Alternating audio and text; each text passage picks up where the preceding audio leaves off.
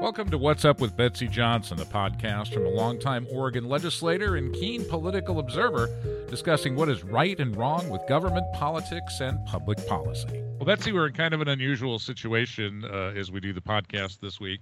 So we're right at the end of the legislative session, but it's not quite done. So there's all kinds of things going on behind the scenes. And the one thing we really want to talk about isn't done yet. And by the time folks hear this, it probably will be. So we'd rather wait for it to be out there.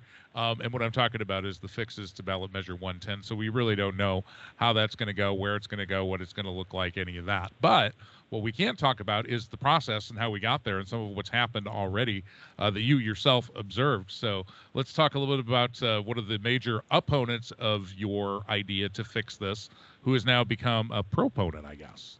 I, that's a great place to start.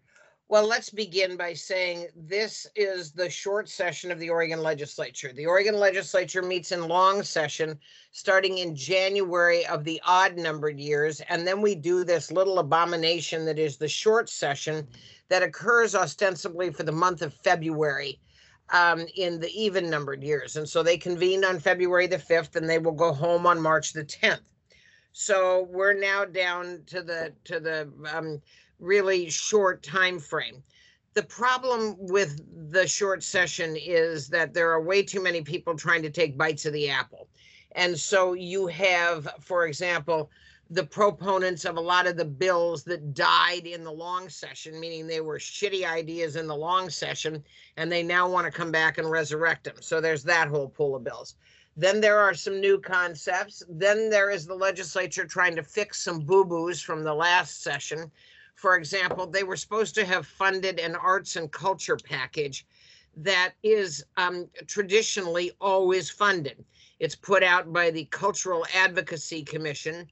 They ask panels of Oregonians to get together, vet the proposals, and after they've all taken a look at the proposals, they make a recommendation to the legislature about which of these capital construction projects ought to be funded. So they had the list. And in the last long session, a member of the committee picked off two projects out of a list of 16 in his district and funded those and let, left all the rest behind. And there are some excellent projects with good geographic distribution that got left on the cutting room floor. So those are the kind of things that they're fixing from the last session. So there's the resurrection of bad ideas that are getting another life there are fixing the technical and sometimes policy boo boos of the last session. And then there's the introduction of some new big concepts. Generally, I had been an opponent, meaning I didn't want this to happen, to take up big concepts in the short session. There just isn't a lot of time in the short number of days to go from one house uh, to the other, one chamber to the other, have adequate time for public testimony, amend bills. There just physically isn't enough time, much less the the um, difficulty, the stress that it puts on the staff to keep up with the paperwork and drafting amendments and doing all that sort of stuff. But Oregon is in a crisis. It has been articulated by our governor and the mayor of Portland, our largest city and the chair of the Multnomah County Commission, the largest county in Oregon, that we have a fentanyl emergency. And so uh, a bill was put forward to fix and amend ballot measure 110. Ballot measure 110 was a measure approved stupidly by the voters. I campaigned against it, I voted against it, I spoke against it. But the measure would uh, and did legalize personal amounts of all of the hard drugs heroin, fentanyl, methamphetamine, um, opioids of all different sorts. And so it turned Oregon into an outdoor drug market where people would get a citation for smoking fentanyl on the street.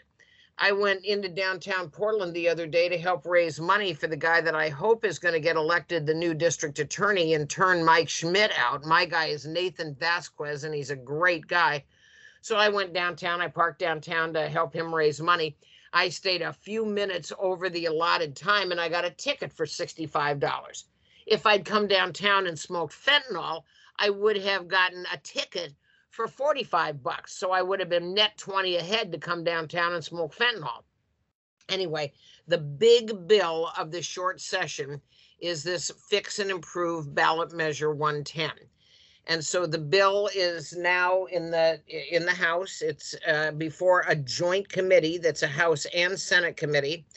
And so uh, public hearings have occurred. There was a lengthy public hearing last night before this uh, joint uh, committee, meaning it's House and Senate, uh, Republican and Democrat. And so the public testimony went on for a long time. And probably the most amazing thing that happened is that the current Multnomah County DA had been absolutely silent. Uh, he had dodged every question about where he was on ballot measure 110. He openly and on the record supported it when people were voting for it, thought it was a great idea. Don't want to criminalize drugs, don't want to put people in jail. You know, the whole mantra was should somebody go to the joint for a joint? Well, Oregonians are compassionate people and they wanted to get people into treatment. Ballot measure 110 never worked. And what it did was to create this really open air drug market of sales and use in downtown Portland. And that then, of course, contributed, it was like an accelerant on all of the other problems that go along with heavy drug abuse, and particularly some of the drugs that are prevalent now that um, alter brain chemistry to the point that people become both drug addicted as well as mentally impaired. And so Mr. Schmidt had been very sneaky and very quiet, very obtuse, uh, dodged the questions, wouldn't be um, pinned down on where he was. Then in the early part of February, he took a $30,000 campaign contribution from a thing called the Drug Policy Alliance that is trying to defeat the fixes to ballot measure 110 and are funded by national interests that want to see Oregon be a beachhead in legalized drugs. So Mr. Schmidt takes their money, $30,000, hopes nobody notices, continues to not say where he is on the issue. And then last night, as he finally figured out that the polls are against him, the public is against him, sashays into the hearing and stabs his benefactor in the back. So now he has testified that he's in support of the changes to ballot measure 110. I just think that is so hypocritical, so lacking in integrity. And one has to one ask oneself, do you want the highest law enforcement officer in Portland to be a person so devoid of character that he sneaks around on what his position is, he sneaks around on accepting money, and then he runs in and stabs the guys that gave him the money in the back. It was absolute high drama in the committee last night. So if you'd have been on the other side with the with the legislators, uh, how would you have reacted? Do you think if you were still in the in the Senate and sitting on this committee? Well, other than my jaw hitting the table, um, the committee was just taking testimony. They were not responding. They were not engaged in any verbal back and forth with the witnesses. Um, there were an awful lot of witnesses, and some people from uh, individual groups signed up multiple times. And the the uh, testimony was repetitive, and in some cases, uh, I believed insulting. Um, uh, so I wouldn't have been able to say anything but the slamming noise that people would have heard was my jaw hitting the table. Uh, I just I I couldn't believe that he had done that, and I just I think he ought to give the money back. Uh, I, I you know in the in the years that I was in the legislature, different interest groups would uh, contribute to my campaign. I never felt beholden to vote one way or another.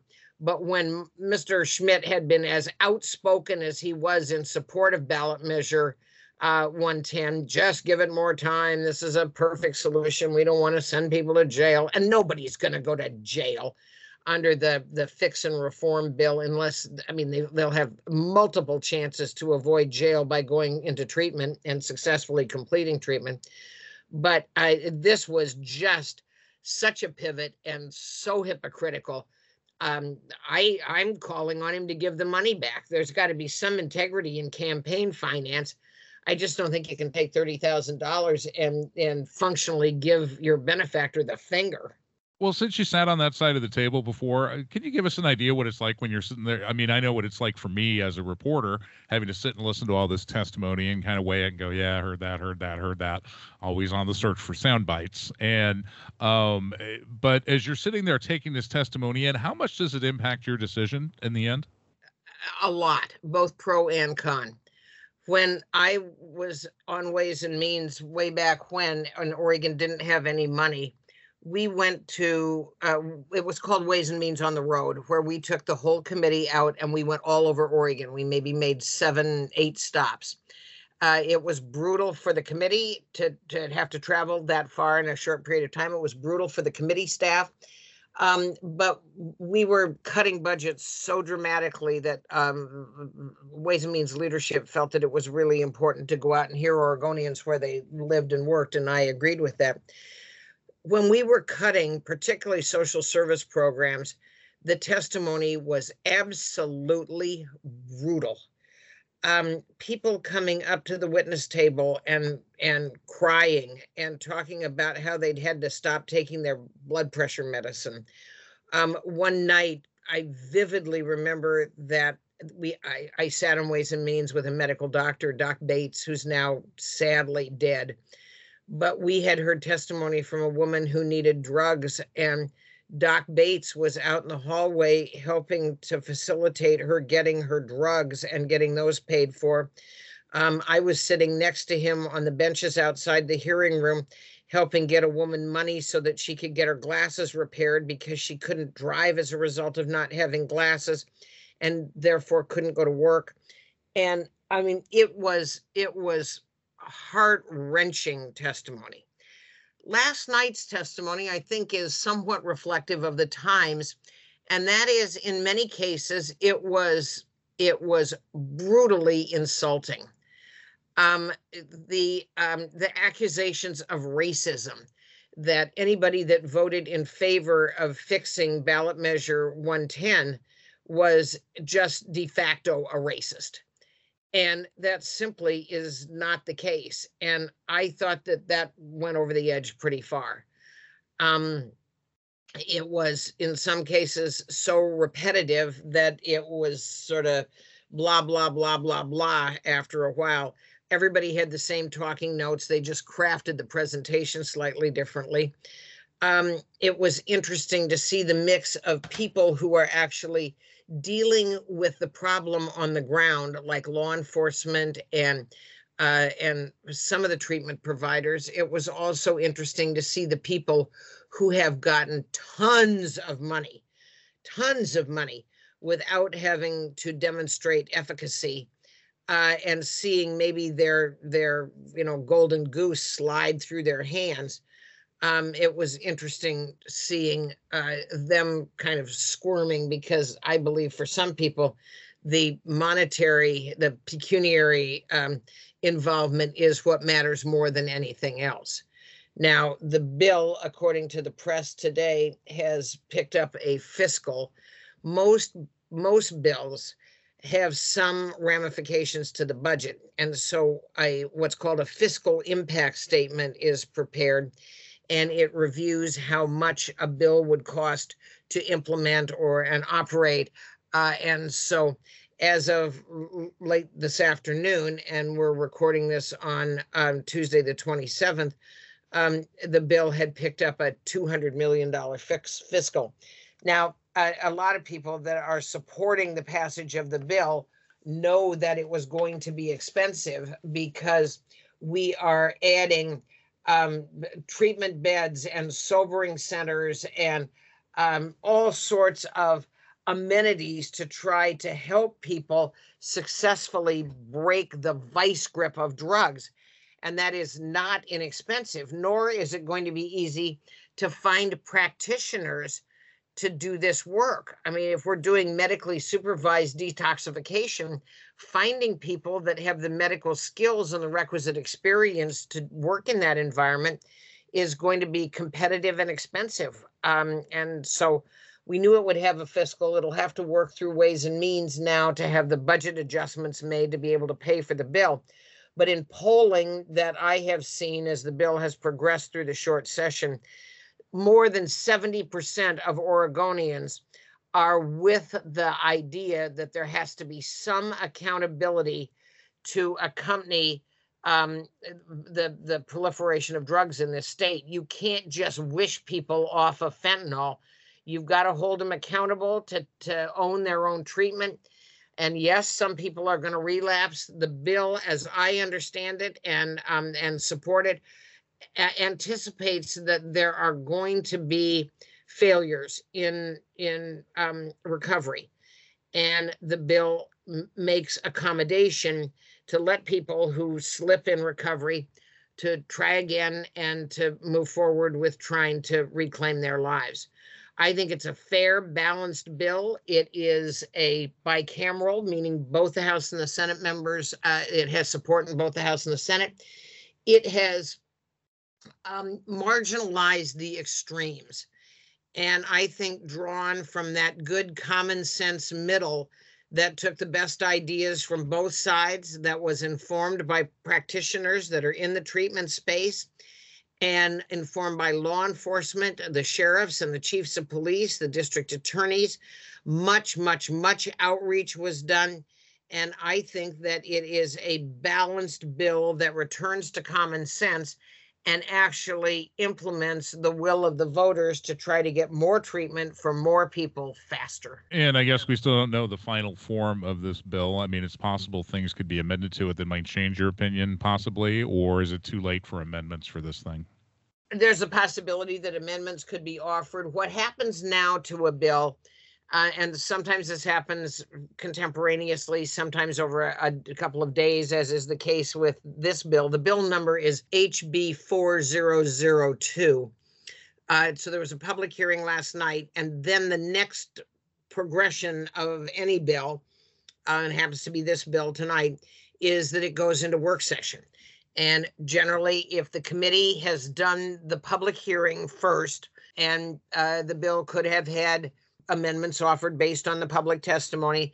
But tonight, what happens is the bill goes into work session and the, the uh, committee will vote. And the committee will, and I'm very hopeful, vote the bill out the way that it sits right now. It was last night, House Bill HB 4002 with the dash 24 amendments. And anytime you see a bill with that many dashes, dash 24, dash 20, whatever, that's how many amendments have gone into the bill. And so uh, it remains to be seen. I haven't followed it uh, totally this afternoon, whether or not there are other amendments being offered. But in all likelihood, the committee will come in, they will gavel in, they will take um, some input from the professional staff, and then they will um, they will vote. And in some cases, individual members will want to make, um, in some cases, lengthy statements about why they're voting one way or another. Um, there could still be some opportunities for heads to explode. Um, this is a very emotional bill. I think that the legislature is doing exactly the right thing. They are listening to the citizens of Oregon. They are driving through their own communities and seeing the ravages of drug abuse. They are counting up the bodies. Front page of the of the statewide paper here a week ago was the uh, announcement that fentanyl is claiming more lives um, more quickly. Uh, so I, I, believe that this is the right thing for the uh, Oregon legislature to do, and that history will look back very kindly on them as they recognized that the people made a mistake by supporting ballot measure 110. Ballot measure 110 was funded almost entirely by out of state interests, and very little organized resistance occurred against it. And people just weren't paying attention to what are the downstream ramifications of this bill. Consequently, it passed and it, it passed handily. But as it was then very quickly implemented, which is unusual, it had a very rapid implementation period. Um, it was clear it wasn't working. And so the legislature has gone back in or is in the process of doing that, I hope, saying the bill didn't work. And we now are going to recriminalize certain aspects of the bill to act as the stick to get people into treatment Right now, there's no incentive to go into treatment. You get a citation, you wad it up while the policeman's standing right next to you, throw it on the ground, and you go out and you buy the next ultra cheap fentanyl tablet. 10 tin cans in Oregon you a hit of fentanyl. Uh, for people out of Oregon, we redeem cans like beer cans and pop cans, 10 cents a piece. And right now, I'm told the going rate for a tablet of fentanyl on the street is about a buck 25. So, you know, 10, 12 uh, empty beer cans and you get a hit. And so um, I believe that the legislature is doing exactly the right thing. Does it go as far as some people want it to go? No. Does it go farther than some people want it to go? Yes. Has it, you know, it's like a little bit too hot, a little bit too cold, and the porridge is just right. And I hope, for the sake of my beloved Oregon, that the legislature passes it out of committee tonight, puts it on the floor, passes it on the floor, sends it over to the Senate, and it becomes law when the governor signs it. Thanks for listening to What's Up with Betsy Johnson. If you have comments or questions about this podcast, please email questions, Q U E S T I O N S, at betsyjohnson.com.